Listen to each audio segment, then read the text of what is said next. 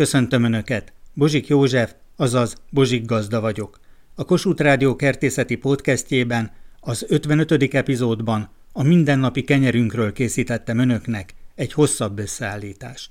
A mindennapi kenyér élet-halál kérdése valamennyi kontinensen, ahol embertársaink élnek itt a kék bolygón. A búza, az egyik legrégebben ismert gabonafélénk, régészeti adatok szerint már tízezer évvel ezelőtt meghatározó volt az emberiség számára. A Földön a legnagyobb mennyiségben termesztett gabonaféle a közönséges búza. Kenyérlisztnek a hagyományos őszi búzát használjuk. Csizmadia Gáborni emőke ebből süt kenyeret otthon a családnak. Csizmadia emőke kenyér sütéséhez 200 Celsius fokon hány percig süssük, és hány percig keljen. Fél óra a kelesztés ideje. Sütése pedig egy órán keresztül történik 200 fokon elektromos sütőben. Gázsütőben ki kell kísérletezni ezt az időt. Van olyan módszer is, hogy nem vesszük le a tűzálló üvegből készült tál tetejét, és végig úgy sütjük, tehát lefedve. Az eredeti recept szerint azonban a sütési idő felénél levesszük a fedelet. Hallgassuk meg az eredeti felvételt, hogyan is készül otthon a finom kenyér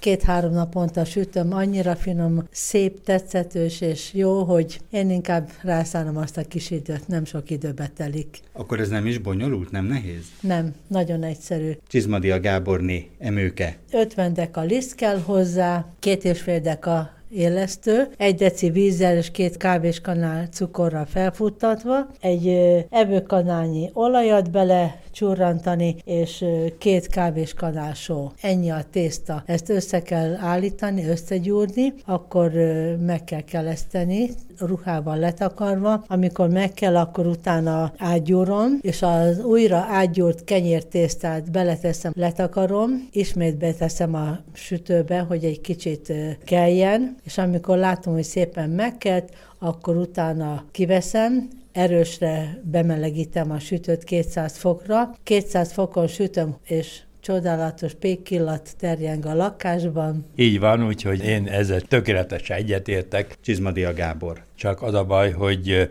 ez olyan finom, hogy a pocira rakódik rá. Nem a fogyókúrásoknak. Nem, nem, nem a fogyókúrásoknak való ez. Merőkanom, ez pont 10 dekás, úgyhogy én a lisztet már nem mérem, mert tudom, hogy ebben ez ennyi. A liszt közepébe egy kis gödröcskét készítek, belecsúrantok egy evőkanálnyi olajat. Napraforgó olaj, igen, volt, amikor nem volt itt olaj, akkor olívaolaj volt itt, azt tettem az bele. Jó. Az is nagyon finom volt bele, igen. Extra szűz. Akkor két kávés kanásót ráhintek a lisztre, és az élesztőt közben már oda tettem felfuttatni, abban egy picikét várni kell, hogy fölfut, ide belöntöm, és akkor állítjuk össze a tésztát. Mikrohullámú sütőbe beteszem az élesztőt,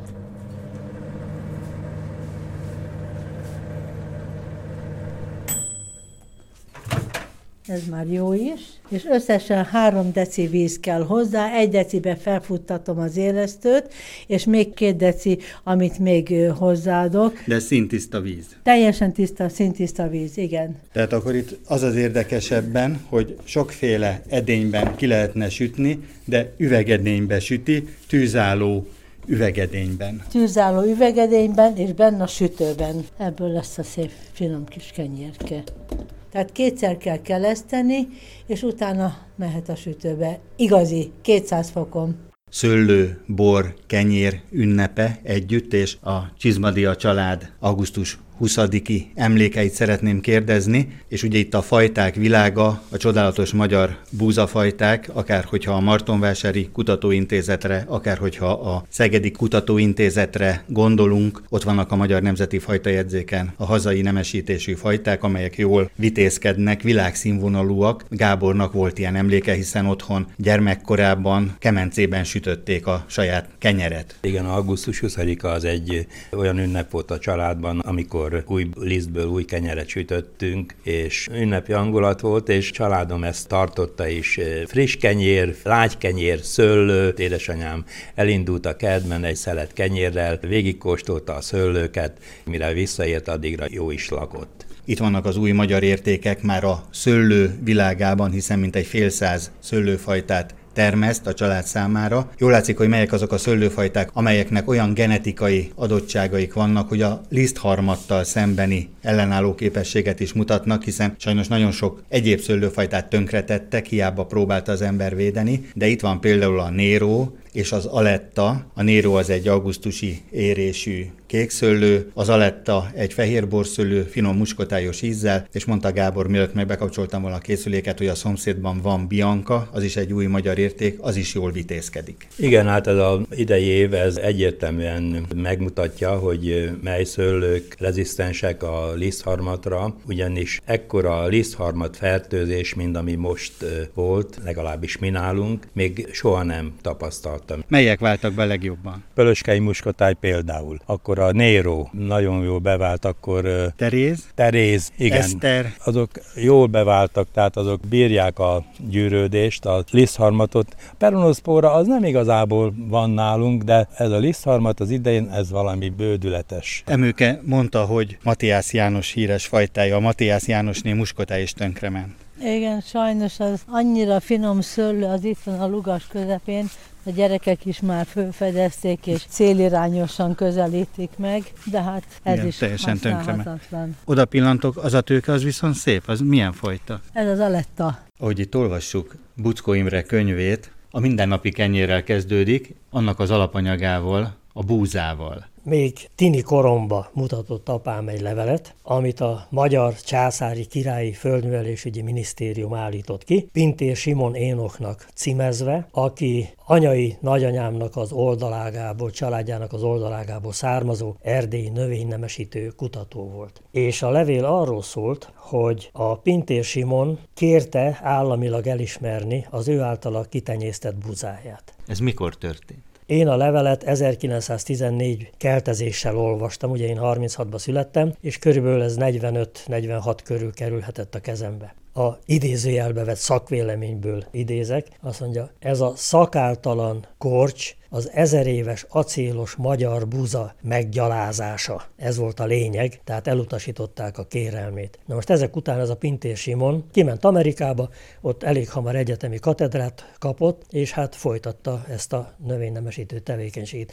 Na most ez azért izgalmas számunkra, mert a TS világ idején bejött Magyarországra az úgynevezett amerikai buza. Na most, ha a levélből idézek, szakáltalan, nagykalászú, törzsű elismerést kapott, hogy azért ez a buza, mert a gépi betakarításnak ez felel meg a legjobban. Az ember úgy elgondolkodik, hogy honnan tudta ezt Pintér Simon az 1910-es évek elején. Akkor még nem voltak kombányok. Akkor még nem voltak kombányok. Egy tavaly novemberi kiállításom után a kiállítóhely igazgatója kapott Kaliforniából egy levelet, aki azt kérte, hogy a levelét juttassák el hozzám, mert mi valószínű, hogy rokonok vagyunk. És ez a Charles Loxton, aki velem a kapcsolatot kezdeményezte, kiderült, hogy izzig-vérig magyar, és szenvedélyesen kutatja a gyökereket. Na most ő volt az, aki aztán felgöngyölítette az amerikai történéseket, tehát tulajdonképpen, amit mi egy oldalról tudtunk sok évtizeden keresztül, az most kerekké vált egy amerikai kutatással. Ahogy említi a búzákat, a különböző csodálatos értékeket, és mindegyiknek megvan a maga értéke, mint a bánáti búzának a csodája, különlegessége, és ahogy így említette, hogy milyen érdekes lehet, hogy Erdélyből ment Amerikába ez a rövid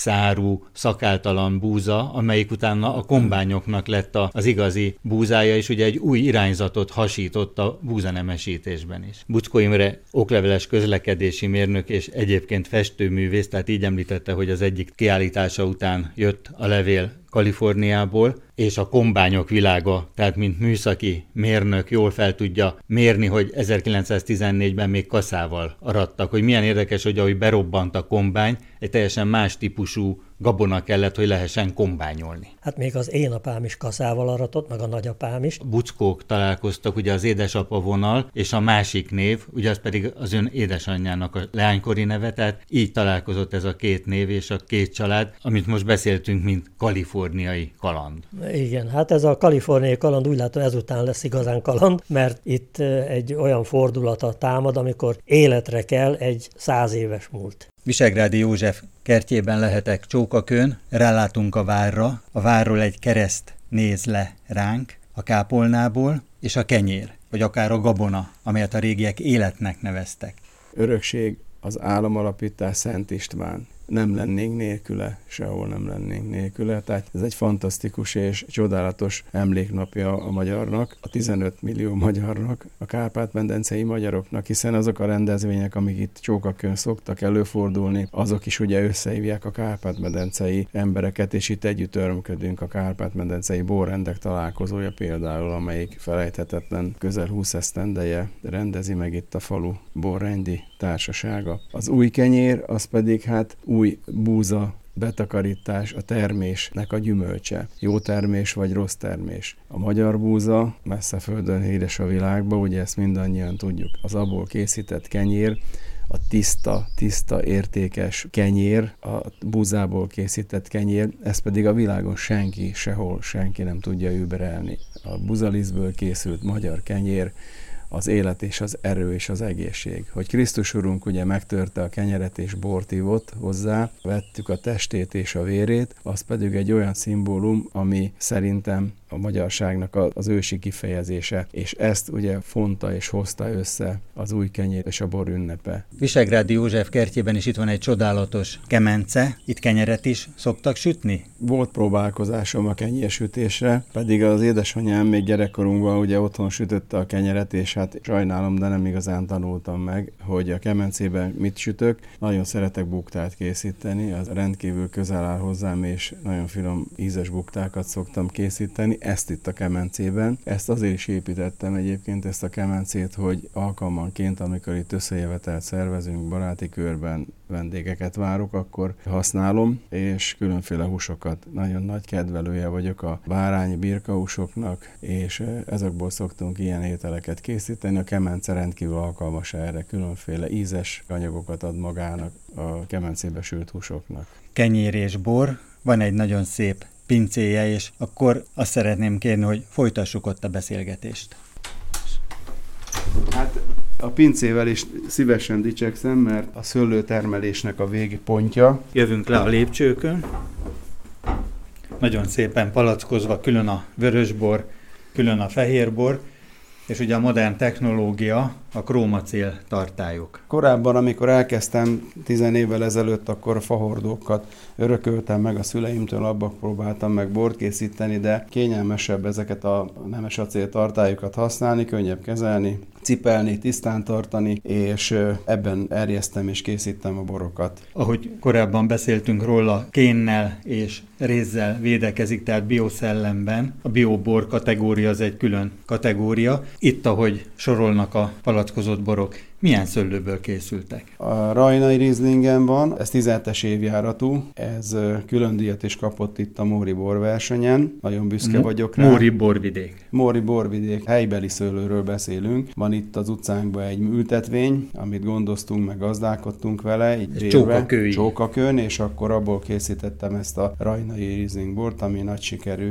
nagyon finom nedület. A többi szőlő az pedig Csopakon van, ahol sardonét telepítettem, és sardoné bort is készítek belőle, illetve Neszmélyen, a Bai hegyi dűlőben ott van egy szőlőskertem, ahol vegyes fehérbort és kékfrankosból pedig rozét készítek. Ez a kékfrankos rozé. Ez a kékfrankos rozé, ez le van palackozva. Van egy Móri borász barátom, akinek a segítségével egy ilyen különleges modern technológiával palackoztuk, elnyelettünk benne széndiokszidot, és ilyen habzós jellegű, nem habzó bor, hanem ilyen habzós jellegű, nagyon-nagyon kellemes, buborékos bor készült belőle. Linz Pista bácsi által, saját maga által készítette ezt a palackozó berendezést, tehát ő gépészmérnök, és nem csak a szőlőműveléshez és a borkészítéshez ért, hanem magát a technológiát is legyártja, úgyhogy azt használtam föl, és az ő segítségével csináltuk ezt meg szenzációs. Arról nem beszélve, hogy ő nála ittam már 10 15 éves palacba zárt bort, amit szintén széndioksziddal próbálták meg tartósítani, és csodálatosan élvezhető. Tehát senki nem mondja meg arról a borról, hogy az 15 évvel ezelőtt került a palacba. Csodálatos színe, illata és az íze fantasztikus.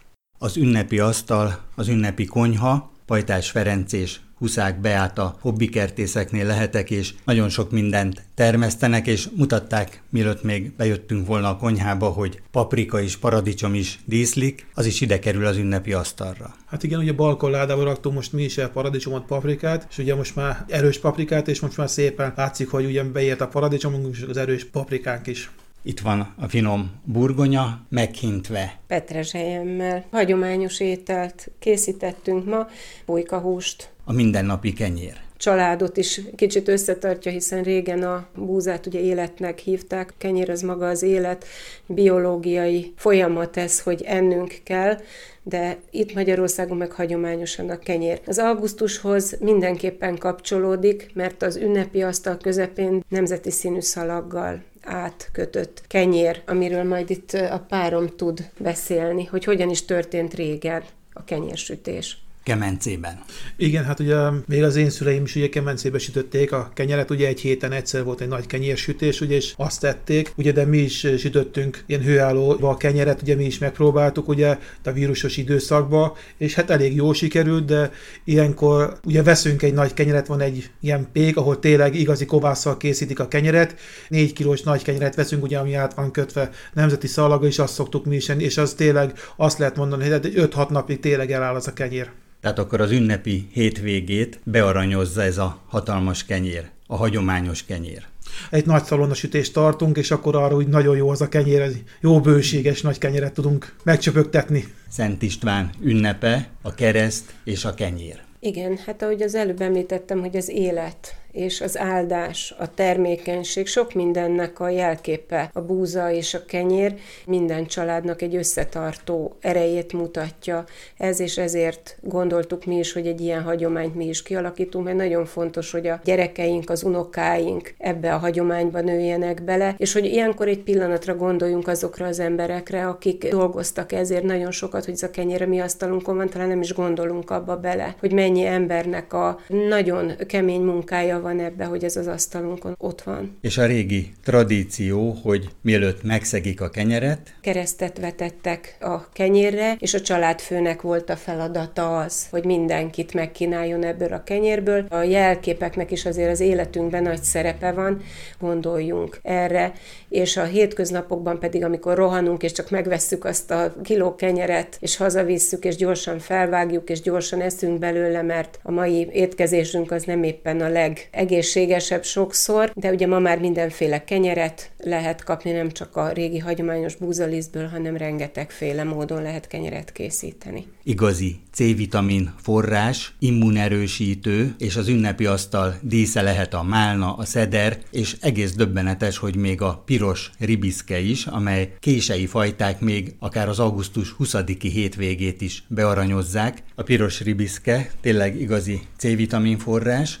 a fekete ribiszke is, a folyton érő málnák, a tüskementes szeder szintén egészen a fagyokig, az asztalon is málna szörp, ribiszke szörp, mondhatunk azt, hogy kint voltunk egy termelői piacon, és ott találtunk egy nagyon jó családi vállalkozásban ilyen szörpöt, tartósítószermentes. Nekem kedvencem a ribiszke, a családban nem nagyon szeretik, én már nagyon könyörögtem, hogy többet ültessünk esetleg a kertbe is el, de eddig még nem került a pótlására sor, de nem kizárt. És akkor ez tartósítószer mentes. Úgy vették. Igen, elmondta a fiatal ember a készítését. Az érett gyümölcs is ott volt mellette, amiből készítették, abból is vásároltunk, abból készült a sütemény most. Elhoztuk ezt a kis ribizli szörpöt is, mert ebbe a melegbe nagyon üdítő és egy nagyon természetes ízű fanyar gyümölcs. Itt díszlik az asztalon az ünnepi sütemény, amelyet piros ribiszkéből készített. Igen, ez egy nagyon egyszerű recept, egy hagyományos piskóta alapon egy kis krémbe van beleszórva ez a ribizli. Nagyon szép, olyan, mint egy torta, középen húzódnak a ribiszke szemek, de finom krémet is készített hozzá. Mi is váltogatni szoktuk, mikor mit töltünk bele. Most ez vajkrém, ugye? Ez vajkrémmel készült, igen, de ez nem főzött krém. Ez egy egyszerűen habosra kikevert vajkrémből van, tortáknak általában ilyen alapjuk van. Mi gyümölcsösen szeretjük. Nem csak ribizlivel lehet elkészíteni, hanem olyan időben, amikor már nincsen gyümölcs, akkor a lekvár is rendkívül jó illik hozzá. És tejszint szoktunk a tetejére tenni. Ez ribizlis szelet. Itt látszik benne a vastagon beleszort ribizli. Idei etésű burgonyát el lehet vetni tarló burgonyaként. Nem egy egyszerű kérdés. Dr. Polgár Zsolt, burgonya nemesítő, egyetemi tanár. A lényeg az, hogy jó minőségben kell eltartani az előző évből származó vetőburgonyát az adott év július elejére. Ezért hívják tarlóburgonyának, ugye? Világon nagy csoda lenne, ha ezt így lehetne. Azért volt is kisebb hazánkban olyan autodidakta, aki megpróbálkozott ilyen csodaszerekkel, ami másnak még a világon nem sikerült, hogy a frissen betakarított burgonyából két héten belül újra vethető állapotú vetőgumót készítsen némi hormonkezeléssel. Nyilvánvalóan nem sikerült neki. A burgonyának van természetes nyugalmi ideje, fajtától függő, hogy ez az időszak milyen hosszú. Tehát egy frissen betakarított burgonyát, amíg az ő mély nyugalmi ideje le nem jár, addig hiába ültetjük el, kikelni nem fog. Tarló burgony egy másodvetésű növény jelent, ugye valamilyen korai növényt betakarítunk. Akár egy zöld borsót? Akár egy zöld borsót, így van, ami már júniusban vagy május végén lekerül, és ha tudunk olyan talajállapotot készíteni, mert mondjuk meg tudjuk öntözni a területünket, vagy van egy természetes csapadék, ami lehetővé teszi, hogy egy morzsás talajszerkezetet 30 cm mélyen meg, vagy homokos talajon gazdálkodunk, és akkor ezt meg tudjuk tenni, akkor ez az Alföld egyes részein ez teljesen évtizedek óta bevált gyakorlat, hogy másodvetésként korai érésű burgonyafajtákat ültetnek el, amelyeknek a vetőgumóját ugye az elmúlt évről kell eltartani egészen júniusig vagy július elejéig. Véletlenül se gondoljon arra senki se, hogy abban az évben egy korai ültetéssel és mondjuk májusi szedéssel fölszedett foszlóshéjú új burgonyából próbáljon újra vetni ugyanabban az évben, hiszen a gumók nyugalmi ideje nem jár le addigra, az csőd lesz és nem fog kikelni. Tehát ez nagyon fontos, ez egy alapvető tanítás, hogy nem szabad, csak a előző évi burgonyát szabad tarló tarlóburgonyaként elültetni. Így van, így van, illetve rá lehet próbálni szép lassan állni arra, hogy tarlóburgonyának a termését hagyjuk meg a következő évi tarlóburgonyának, vetőgumónak, ugye? Mert hogyha valamit júniusban, július elején ültetünk el, az akkor szeptember vége, október, esetleg november első hete, ha a fagyok engedik, akkor takarítjuk be, még fiatal, de már érett állapotban, és ezek a gumók könnyebben eltarthatók a következő év nyaráig, mint azok, amelyeket mondjuk már augusztusban vagy szeptember elején szedtünk föl teljes érésben, hiszen akkor egy két-három hónapnyi előnyük van azoknak a gumoknak, amelyeket tarlóburgonyaként takarítottuk be. Néztem a Magyar Nemzeti Fajta jegyzéket, körülbelül 60 fajta. Tarlóburgonyának professzor úr melyiket ajánlja? Minél korábbi az éréscsoport, annál könnyebb, hiszen előbb leérik és nem veszélyeztetik az őszi fagyok a termés betakarítását. Tehát a korai éréscsoportba kell gondolkodni, maxima középkoraiba. Későibe egyáltalán nem. Tehát ami a mi fajtáink esetében most már általánossá vált, hogy a balatoni rózsát és a démont ültetik így tarlóburgonyaként. Távoli országból, a tengeren túlról származik, és ezért nagyon érdekes Koncsek Tamás felvetése, mert az ő édesapja agrármérnök volt, és hallgassuk meg, hogy mit is mondott. A krumpli az egy nagyon fontos, ez a létkérdés. Édesapám, aki Debrecenben végzett, tisztelője volt a burgonyának, ő mindig azt mondta, hogy Jézus Krisztus kifelejtette mi atyákból a mindennapi krumplinkat a mindennapi kenyerünk helyett. Jézus idejében a Szentföldön még nem volt krumpli. Így van, tehát nyilván nem találkozhatott még abban az időben a burgonyával. Köztudomású, hogy csak az 1500-as évek elejétől kezdődően ismeri az európai emberiség ezt a növényt. Ugye az ős hazája burgonyának alapvetően Peru, Bolívia és a csilei partvidéke a csendes óceáni térségnek. Hát elsőként nyilvánvalóan a spanyol hódítók, akik a dél-amerikai birodalmakat, az azték és az inka birodalmat ugye meghódították, ők hozták első szállítmányaikkal az arany mellett kevésbé fontosnak ítélt, akkor kevésbé fontosnak ítélt burgonyát is magukkal, és tényleg el is telt egy 150-200 év addig, amíg a burgonya Európában egyáltalán meghonosodott. Nem is beszélve arról, hogy a termése valóban mérgező, tehát a gumója ehető, de a termése, a földfeletti része az mérgező? Hát minden zöld része a burgonyának alapvetően mérgező, szemben mondjuk ugye a paradicsommal, de ugyanolyan alkaloidok vannak benne, és nagyon nagy mennyiségben, és többféle is a burgonya zöld növényi részeibe, tehát a szárába, levelébe is, és a legmagasabb mennyiségben pont a bogyójában van a termésében, ami a virágból képződik, ami a magukat tartalmazza. Európa most a világon a legnagyobb burgonya hatalom? Mennyiségre nézve most már Kína termel a legtöbb burgonyát a világon, utána következik az Amerikai Egyesült Államok, és csak azután jön Oroszország, és csak utána következik Európa. És az unión belül? Hát a legnagyobb területarányú burgonya termesztése még mindig Lengyelország rendelkezik, utána pedig talán Németország a következő, majd Anglia, Franciaország és a Benelux államok. A klímaváltozás gabonaféleket is elérte. A klímaváltozás mindent elért, gyakorlatilag át kell alakítani a magyar agrár struktúrát, így a gabonafélék termesztését is. Dr. Orlóci László, az ELTE fűvészkertjének igazgatója, botanikus tanár. Két dolog. Az egyik ugye az őszi vetésű gabonafélék terén még talán akkora nagy probléma azért nincsen, mert ott egyrészt jóval elhúzottabb és kevésbé rizikós időszakról beszélünk, másrésztről mindig is az volt a fő sangsúlyos gabonatermő időszak, tehát az őszi gabonafélék. A tavaszi vetésű gabonafélék esetében azonban ma már meg kell jegyezni, hogy eredményességét, és most nagyon-nagyon ilyen eretnek gondolat, hogy öntözni kell. Hát egy gabonát öntözni, hát kell. Olyan mértékű és olyan szélsőséges lett a csapadékeloszlás, olyan rohamszerűen érkeznek ezek a melegfrontok és perzselő hőség, hogy a növényeink stressz tűrő képességét ezt nagyon erősen igénybe veszi, és ennek következtében a nemesítés fő iránya elsősorban ez a szárazságtűrés, a hőtűrés, a stressztűrés. Természetesen itt is óriásiak a különbségek. Tehát vannak a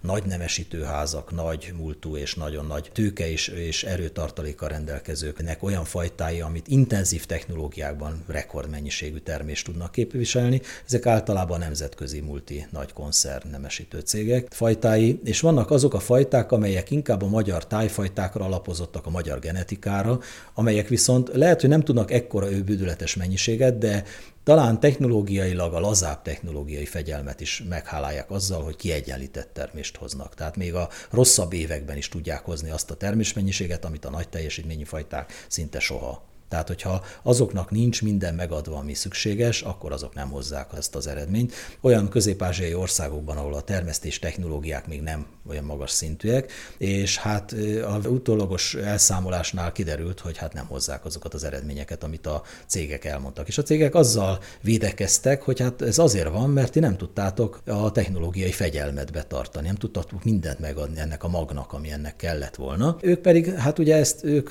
így gondolták, hogy ők ennyire képesek, és ebből ennyi termés lesz. És nagyon érdekes dolog folyamat megfigyelhető, hogy sokan visszatérnek talán hagyományosabbnak tekinthető régebbi fajtákra, vagy olyan fajtákra, amelyek klímatűrőbbek, rezisztensebbek. Ugyan kevesebbet fognak teremni, de a termés mennyiségük évről évre kiegyenlítettebb lehet kapcsolatban van a gabona nemesítőkkel? A gabona nemesítők élete az nem könnyű, mert állandó versenyfutás az igények és a feltételeknek való megfelelés tekintetében. Hát egyrésztről ugye a stressztűrő képesség ezen gabonaféléknek jelentős, hogy egyáltalán kiegyenlített termést tudjanak produkálni. De egy másik vonulat, ami nagyon izgalmas és nagyon fontos, ezeknek a magvaknak a beltartalmi értéke egyrésztről, másrésztről pedig az a kérdés, hogy ezek a magvak mennyiben hordoznak olyan anyagokat, amelyek esetleg kár károsan is hathatnak a fogyasztók számára. Egyrésztről lehet érzékenység, tehát valamilyen allergia, valamilyen fehérjére, amit tartalmaz. Másrészt glutén? Hát glutén, itt elsősorban a gluténmentes vagy a gluténszegény termékekről beszélünk. Másrészt de ugye a glutén az a sikér. Hát gyakorlatilag igen, de mégsem. Nem teljesen egészen így van a történet. Tehát lehet nagyon kiváló malomipari terméket előállítani, akár a gluténszegény gabona félékből is. A másik pedig az, hogy rengeteg olyan, vagy nem rengeteg, de több olyan gomba kórokozó létezik. Fuzárium? A tartalmaz, igen, többek közt a fuzárium is ilyen, tartalmaz olyan gombafehérjét, amely kifejezetten mérgező. Erre vizsgálják egyébként a gabonatételeket, és kizárják az élelmiszerfogyasztásból, hogyha megengedetnél magasabb számban tartalmaz ilyen anyagokat. Ezzel ellen lehet védelem akár egy rezisztencia is, tehát egy rezisztencia nemesítés is. Ezek mind-mind olyan kihívások egy nemesítő elő előtt, aminek meg kell felelni, és akkor a legújabb kihívás az, hogy ezek mellett még arra is kellene törekedni, hogy az előállított termék, mondjuk az a liszt, az tartalmazzon jóval magasabb beltartalmi, akár ásványi elemtartalomban, akár rost tartalomban, és ez a rost tartalom is egy meghatározó dolog lehet, mert hogy rost szegény táplálkozás az nagyon sok betegségnek lehet az oka, ezért törekszenek ma már a kutatók, nemesítők arra is, hogy magas rost tartalmú féléket, féleségeket nemesítsenek és állítsanak elő, és hát a beltartalmi értékek alapján pedig olyan termékeket lehessen létrehozni, amelyek kifejezetten táplálóak, tehát táplálóbbak, mint mondjuk egy hagyományos gabonából előállított liszt. A tönköly búza sikere Ezzel magyarázható? A tönköly búza sikere kettős. Az egyik, hogy ősi növényről beszélünk, tehát egy régi növényről beszélünk, amelynek a beltartalmi értéke viszonylag jó és indokoltá tenni. Azonban azt tudni kell, hogy annak termésmennyisége, egyáltalán a technológiába való beilleszthetősége nem könnyű. Azt gondolom, hogy nagyon fontos kérdésről van szó, de végig kell azt is gondolni, hogy mennyire termeszthető és mennyire rentábilis annak a gazdának, aki ilyennel foglalkozik. Ugye megfelelő marketinggel azért eladható jól, és akár ár előnyt is szerezhet vele a termelő, de hogy ennek a nagyon áttörő nemzetközi sikere lenne, azt, azt elsősorban az akadályozza, hogy nem tudja hozni azokat a mennyiségi számokat, amelyekre szükség lenne ahhoz, hogy megérje termeszteni. Tehát megmaradt talán egy, úgy mondanám, réspiaci terméknek. Azonban a felhasználásával, tehát az ősi buzaköröknek a genetikai anyagának a felhasználásával állítanak elő olyan új fajtákat, amelyek viszont beltartalmi értékeit tekintve megközelítik, akár el is érik ezeket a lehetőségeket, de más oldalról viszont rendelkeznek olyan értékesebb tulajdonságokkal, amivel az ősi búzafélék nem. Akár termésmennyiségben, akár rezisztenciában. A tésztaipar főleg a durumbúzát alkalmazza, amely fehérjékben gazdagabb, sikérje pedig szívós és rugalmas, így különösen alkalmas arra, hogy tojás nélküli száraz tészta készüljön belőle, például Olaszországban, de már a magyar konyhaművészetben is előre tör. Lovas Gyula egy olasz étellel ajándékozott meg minket, és számtalan növénytani vonatkozása van. Kezdve a durum búzával, ami egy tetraploid búza, ami azt jelenti, hogy kétszeres kromoszóma szerelvénye van, és ezért nem kell tojás a tészta készítéséhez. Ez egy olasz tészta volt, és csodálatosan egyben maradt, és mutatott is egy mesterfogást, hogyha a csempére dobja a tésztát, és ott marad, akkor jó. Amatriciei asszonyok módján készült paradicsomos olasz ételt, bukatinit, létrehozni. Kapribogyó. Ja, összetevői, igen. Magyar füstölt császárszalonna összedarabolva, hagymán üvegesre párolva. A zöld virág rügyeit tesszük alapvetően. És kétféle olívabajója, karikákra vágva és összefőzve az egészet a paradicsom szószal. Ez ad egy nagyon kellemes, igazi olasz ízű szószt, parmezán sajta tálalni. Egy andalúziai pékség készíti a világ legdrágább kenyerét, amelyből egy 40 dekás vekni 37 ezer forintba kerül. A kenyér tésztája teljes kiörülésű lisztet, tönkölt, szárított mézet, valamint egy extra összetevőt, 250 mg ehető aranyport tartalmaz. 10-11-2 évvel ezelőtt tehettem egy olyan ajánlatot, ötletet igazgató úrunknak, hogy hát ezzel a tartalommal töltsük meg itt a nagy írónak, költőnek a különleges szentélyét, hogy a borról essék szó, de közben azokról a gondolatokról, amivel a lelkünket, szellemünket is fűszerezzük, egyre nőnek azok az ajándékok, amiket itt kaphatunk. Itt lehetek most a Jókai Kora, Jókai Bora című rendezvényen, és itt van Cumf Attila, agrármérnök, és hozott különböző ritkaságokat, különlegességeket. A világ legrégebben termesztett gabonája, legrégebben termesztett búzája az alakor 12 ezer évre visszamenőleg. A mostani kultúrnövények bölcsőjébe megtalálták a pázsitfüvek között azt a növényt, ami számukra minden nap lehetőséget, életet, táplálékot jelentett. Hoztam aratás után ebből a búzából, hát látjuk ezeket a kalászokat, itt a két soros egymagvú búza. Nem kelti föl az étvágyunkat, viszont olyan óriási tartalékaik vannak, hogy 20-22% fehérje tartalma. Tulajdonképpen egy vegetáriánus disznóölést jelent manapság nekünk is, és a három eszenciális aminósav és a létező elemgarnitúrája benne van, így már értelmezhető, hogy milyen óriási lehetőség volt ez az eleinknek is, és nekünk is, akik ezt újra felfedeztük. A felfedezéséhez kellett dr. Gyulai Ferenc professzor, egyetemi tanár, aki a Szent István Egyetemen hát hosszú ideig működött, és a magyar archeobotanika, archeogenetikának az egyik jelese, vagy szinte a világ egyik jelese, ő foglalkozott azzal, hogy hogyan került ez a növény a Kárpát-medencébe, onnan az előbb említett aranyháromszögből. Hát az ottani népesség, amikor elszaporodott, vándorlásra késztetett, és mintegy 2000 év alatt jött azon a szárazföldi úton, ami hát akkor már lehetségessé vált, járhatóvá vált, és hozta magával a tudást, a növényt, elvetve, felszaporítva eljuttassuk újra azokhoz azt a kenyeret, vagy azt a lisztet, vagy ezt a tésztát, mert már tészta is készül belőle, amivel hát szintén táplálhatjuk a testünket, lelkünket, szellemünket. Az a 14 kromoszómás növénynek a mostani 46 kromoszómás utódai sajnos elég sok gondot okoznak, hogyha azt nem megfelelő ugye, módon tudjuk az étrendünkbe iktatni. Ez még ehető, emészhető, glutén, gliadin van benne, de sokkal barátságosabb a szervezetünknek, mint a mostani túlfinomított állományból készült péksütemények és kenyérfélék. Kedves hallgatóink, van egy éjjel-nappal működő üzenetrögzítő, ezen várom az önök kertészeti kérdéseit, amelyek alapján készítem el az újabb összeállításokat. A telefonszám a következő 061 328 73 00. Várom önöket egy újabb epizóddal a Bozsik Gazda Podcastben.